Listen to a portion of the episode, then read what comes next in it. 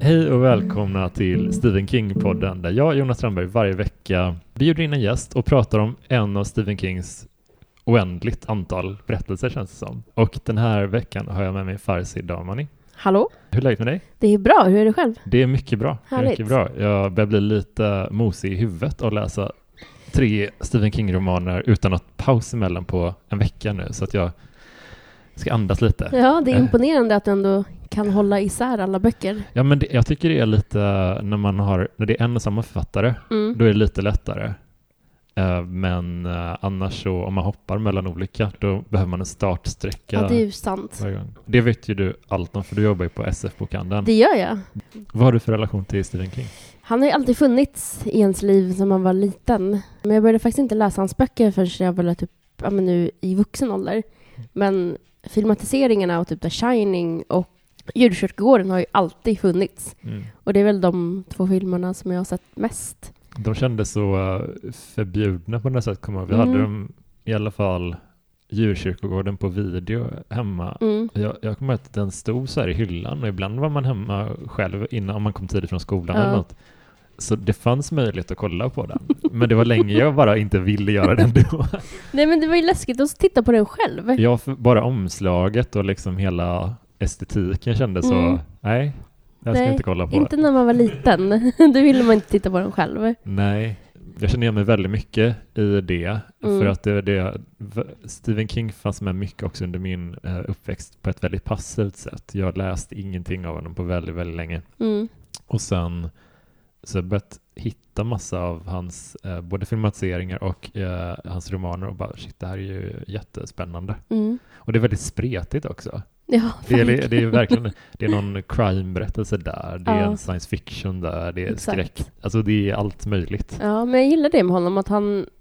Man oftast, jag tänker att folk tänker Stephen King skräck. Mm. Men så har han sin, som du säger, sin fantasy, sin eh, science fiction där. Mm. Och hans liksom my crime. Så det är väldigt häftigt att han är så himla mångfacetterad, eller man ska Mm. säga. Verkligen. Mm. Vi ska snacka om eh, en bok som jag har framför oss bordet. Som jag har den svenska översättningen Flickan som älskade Tom Gordon. Du fick välja bok. Mm. Du valde den här. Vad, hur kommer det sig att du valde den här?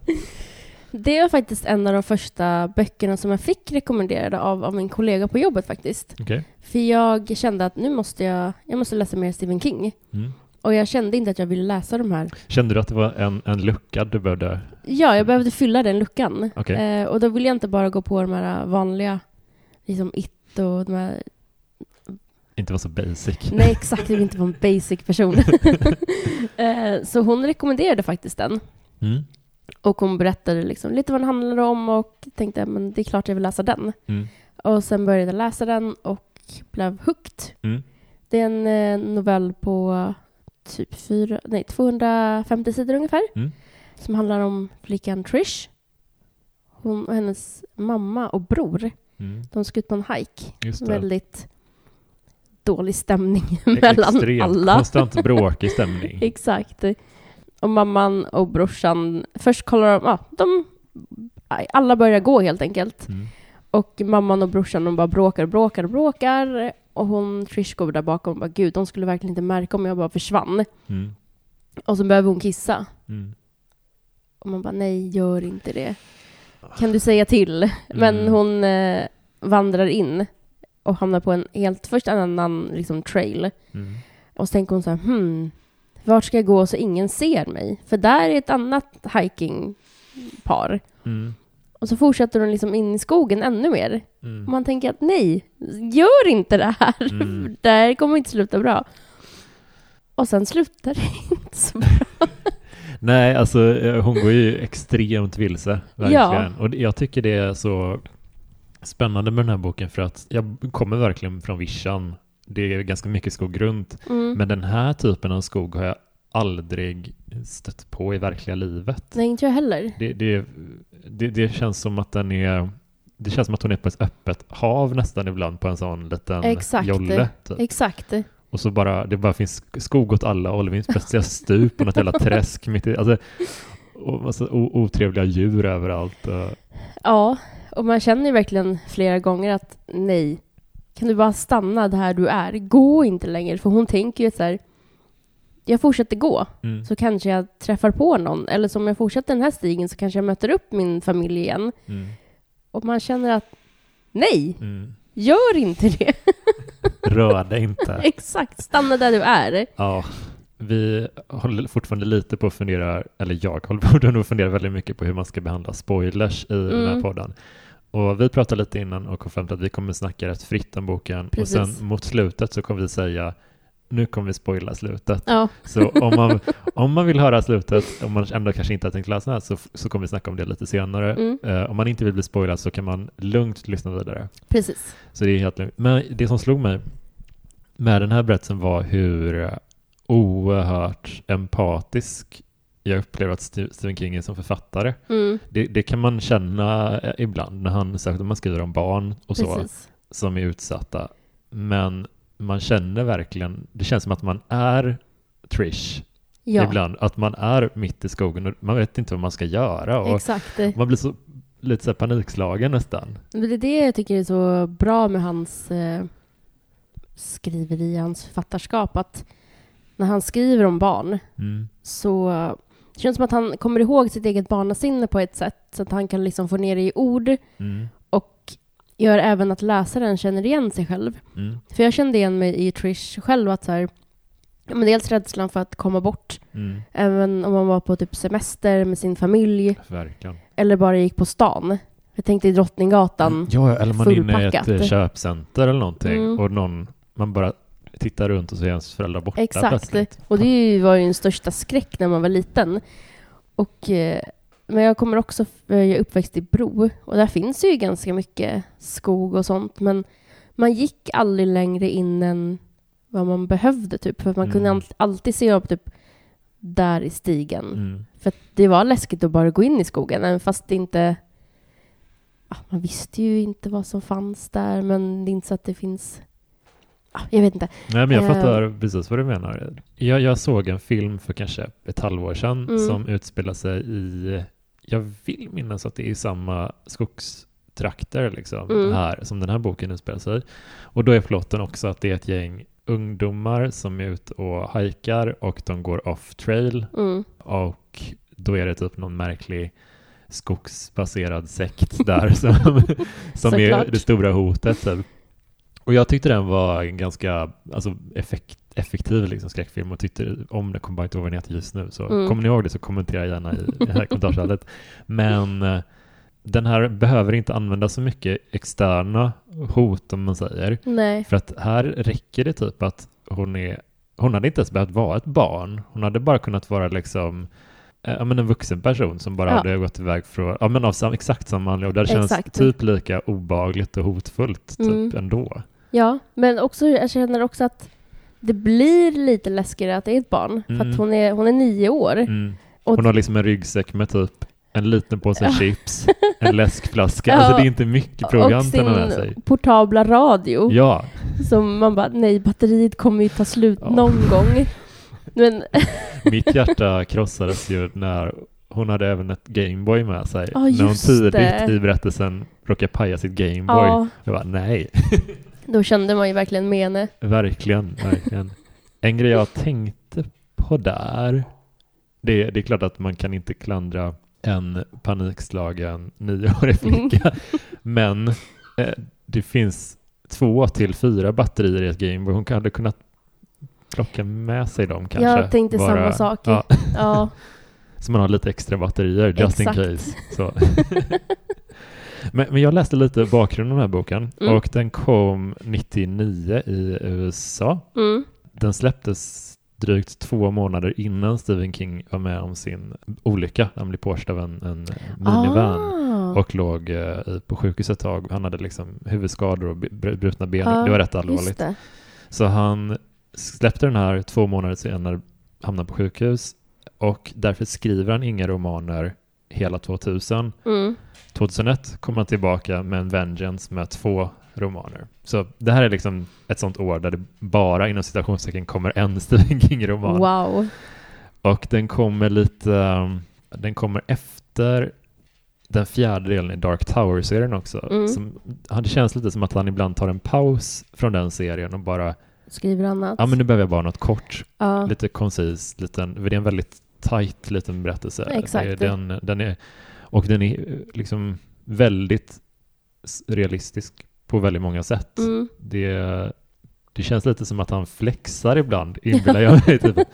Att eh, han så här, ja men okej, ni tror att jag bara kan skriva om det här. Okej, kolla här då. Exakt, som mitt i en fantasyserie. Nu kommer det här. Ja. ja, det, är- det är nice. Men vad, har du någon så här eh, detalj i boken som du fastnade extra mycket för? Ja, men eh, just det här eh, känslan av att inte veta vart man är. Mm. Men också det jag tänkte på mycket var hennes lugn.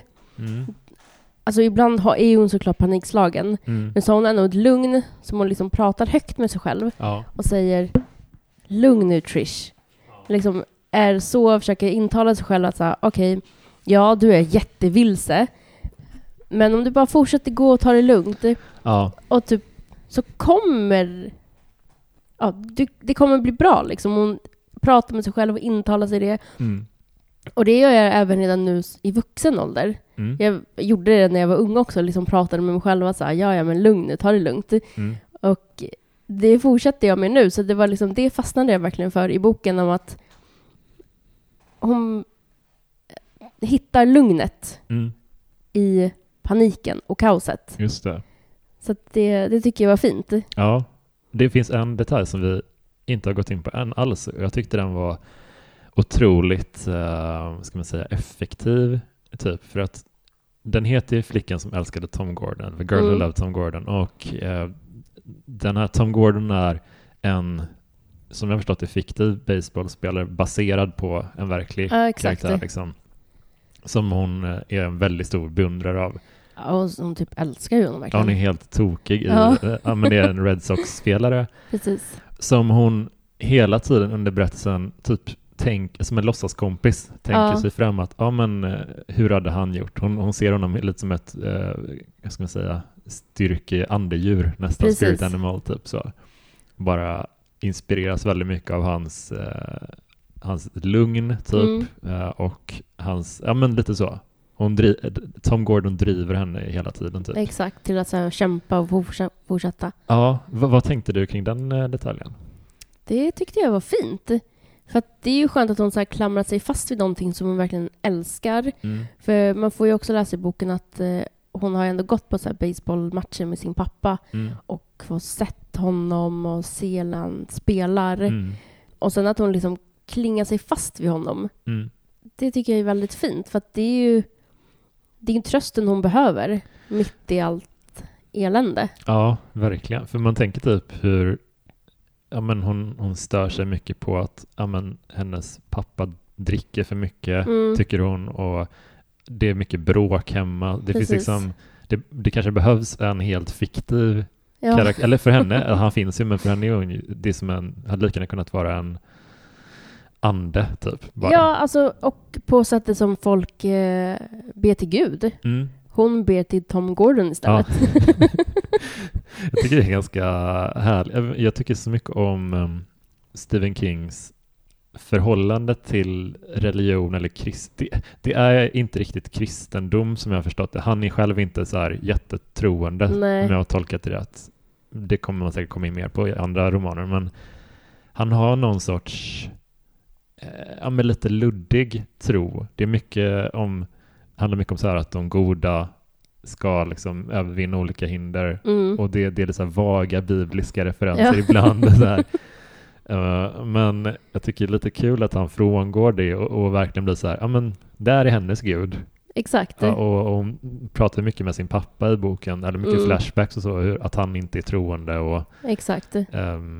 Och hon har ett behov av det på något sätt. Och hon Mm. tycker inte att han tar det på allvar när hon, hon frågar ut sin pappa och vad tror du på? Just det. Och han lite försöker skoja bort frågan. Ja. Hon försöker så pusha ändå, att "Ja, men kom igen nu på riktigt, alltså sluta larva dig.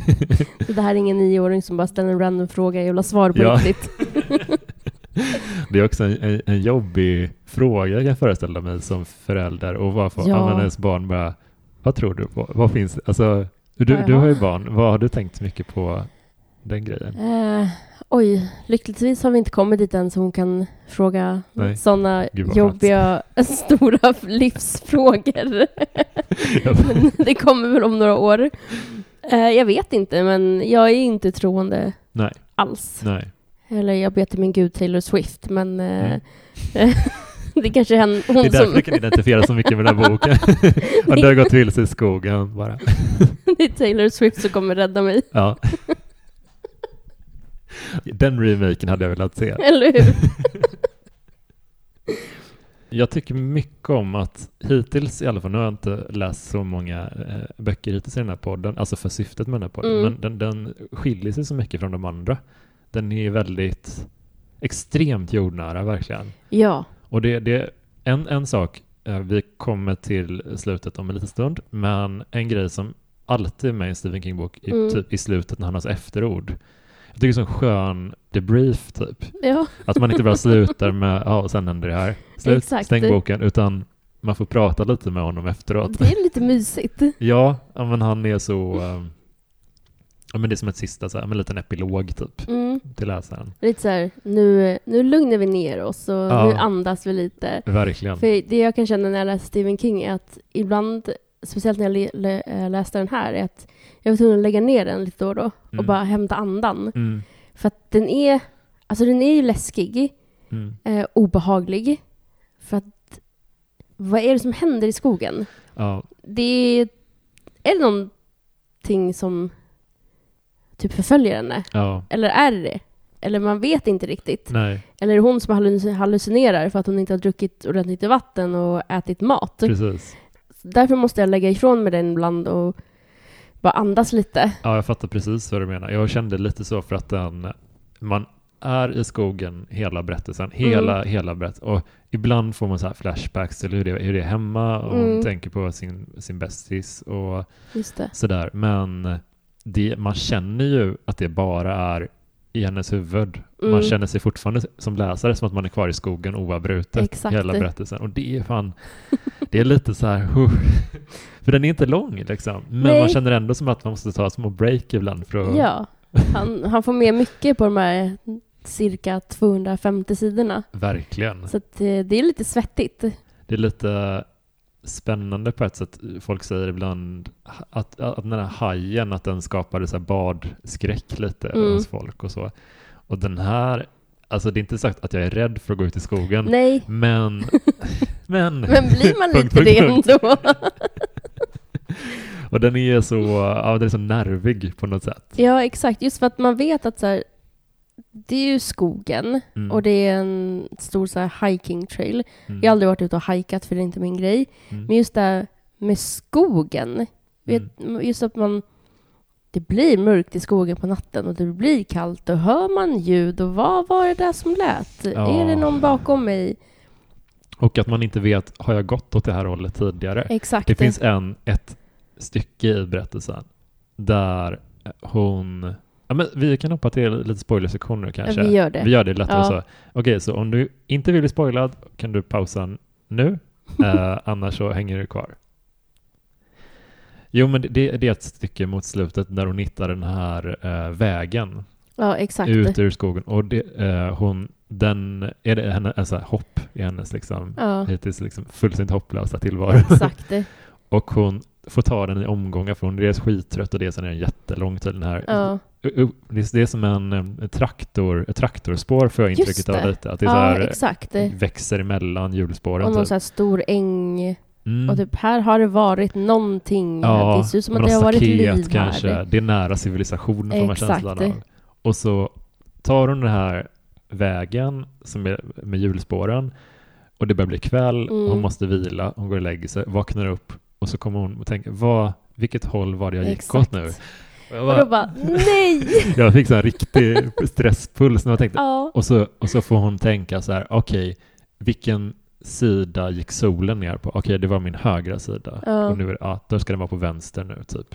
Och då, hon är så himla företagsam, verkligen. Verkligen. Det hade jag inte varit. Jag hade ju bara fått panik och bara, ja, nu, alltså, jag sitter kvar här för jag vet inte vad som är höger och vänster. För du var inne på det att det är någonting kanske som förföljer henne i skogen Mm. och hon hittar så här spår av ja, men djurkadaver typ. Just det. Och eh, till slut så visar det sig att det är en, eh, är det en, vad heter den, American Black Bear? Bear? Jag vet inte vad det är för något, en, en björn Ja, i alla en fall. björn av något slag. Alltså, som bara har haft lite koll på henne kanske. Exakt, för att säga det där, Ja. där ser gott ut. Ja, och då det, när man fattar att det är en björn och Mm. de står liksom så här, typ så här 20 meters avstånd först, de har liksom en sån riktig face-off typ. Exakt. Och då tänker jag bara så här, "Ja, men vad, vad, vad är det man ska göra nu igen? Alltså, Ja. Alla säger olika saker. Alltså, Jag jag tror får- ingen av dem är liksom... Nej, alltså det jag har fått höra, ser du en björn, lägg dig ner och spela död. Mm, mm. Men det känns ju också läskigt. Tänk om Ja. björnen kommer fram och bara, men du Börja äta på andas. Försök inte. Eller typ, jag har hört en annan grej också, eh, typ att man ska göra sig så stor som möjligt. Typ. Just att man, det. om man har en, en, en pinne eller att man liksom höjer, alltså håller upp båda armarna och liksom Ja. gör mycket väsen av sig och vrålar. Och, Exakt. och, eller ska man springa? Jag vet inte. Hinner man för, alltså, Gud, jag hade inte hunnit springa iväg från nej jag vet björn. inte, inte ens nu när man är så här, man har ätit frukt, ja, ätit Ja. ja. mycket, alltså du vet, man har liksom ändå ätit och mår ganska bra liksom och är så här, hur, björnar är ju så, de är så bulliga Ja. i kroppen så man tänker att de inte är snabba, men de är säkert vrålsnabba. Men kollar man så här dokumentär, eh, en sån naturdokumentär, de är ju skitsnabba. Mm.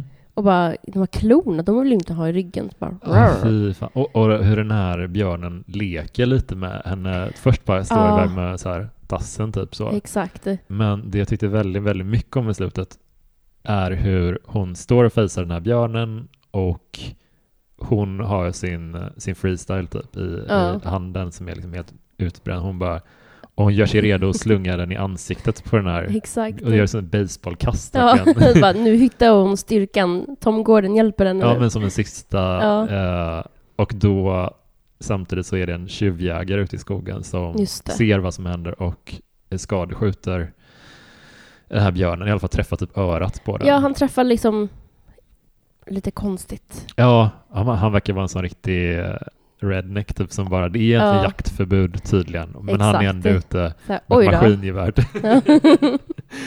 Nej, men han är ute och eh, när han skjuter det här varningsskottet typ, Mm. så kastar hon freestyle i ansiktet på björnen som Precis. springer iväg och hon kollapsar, vaknar upp på sjukhus. Och då kände jag att så Ja. luften gick ur Alltså inte. verkligen så här, äntligen. Så här, you made it. Ja, fatta vad man kan använda det mot sina föräldrar resten av Ja, deras sitt liv sen. Verkligen. Och bara, jag kom bort för att ni två bråkade. Ja, ja. Jag var borta en vecka. Ja. Fatta en vecka! Det är jättelänge. Ja, det känns alltså nio dagar, ja, nio dagar en vecka för en liten nioåring. Ja, Det måste ju kännas som en evighet. ja. Alltså jag, jag tänkte två nätter, då hade jag börjat känna mig riktigt... Alltså en, alltså en natt hade varit fruktansvärt jobbigt och behöva erkänna Ja. sig besegrad. Jag har inte lyckats ta mig ut än. Exakt. Men två nätter, då, då börjar liksom an, andan gå ur en nästan. Ja, och maten tar slut. Hon hade ju inte alls en stor matsäck med sig och så här, kläderna Alltså, är sönderrivna för hon har typ hållit på att dö flera gånger. Och Du, du är också så, här, så sur när du inte ätit, för det, jag blir skitdåligt humör. Jag blir otroligt arg. Folk runt omkring mig säger oj, behöver du äta nu? Ja, ja, Så ja, det är hangry äh, är faktiskt en riktig grej, även fast folk förnekar Alltså det. gud, min tjej blir så också bara, men nu behöver du nog Ja. äta. och, och jag kan bli som ett, ett barn ibland, typ att man är, man är ute och går och Mm. man, man är skithungrig, så går man förbi ett par ställen och bara, nej men gud, jag orkar inte ta ett beslut nu, jag orkar inte, Exakt. ska jag äta där, ska, jag orkar inte välja någonting, jag vill bara stoppa i något i munnen nu. Då är man för hungrig. Ja, man har gått över Ja. tröskeln. Men en sak som är bra, eller en, en sak som är bra, efter att jag fick barn, Mm, då har man varit ute på så här mycket barnvagnspromenader. mm. Och då har jag alltid haft med mig snacks. Ja, gud vad smart. Ja. Jag borde också skaffa. Roligt om det är ens motivator för att inte vara så sur hela tiden. Du bara, du måste göra något åt det här humöret faktiskt. Okej hur? då, jag skaffar väl barn då. Så jävla, ja men jag fattar. Fan vad smart. Usch. Så jag hade inte klarat mig i skogen så här länge. Hon är ju typ en city kid. Hon Mm. vet ju typ att ja, men jag kan äta de här bären och de här grejerna funkar att äta. Det Mm. här vet jag inte så det låter jag vara. Precis. Och då, då skriver Stephen King i efterordet typ så här att han har ju alltid någon researcher med sig på Ja. de här och han bara, ja men okej, det var allt hon äter i, i boken, det, det finns den här årstiden och det går Ja. att äta. Eh, Hade hon inte varit en seriekid så hade hon också vetat att hon kunde äta de här grejerna. Exakt. Och han ingjuter någon sorts hopp ändå.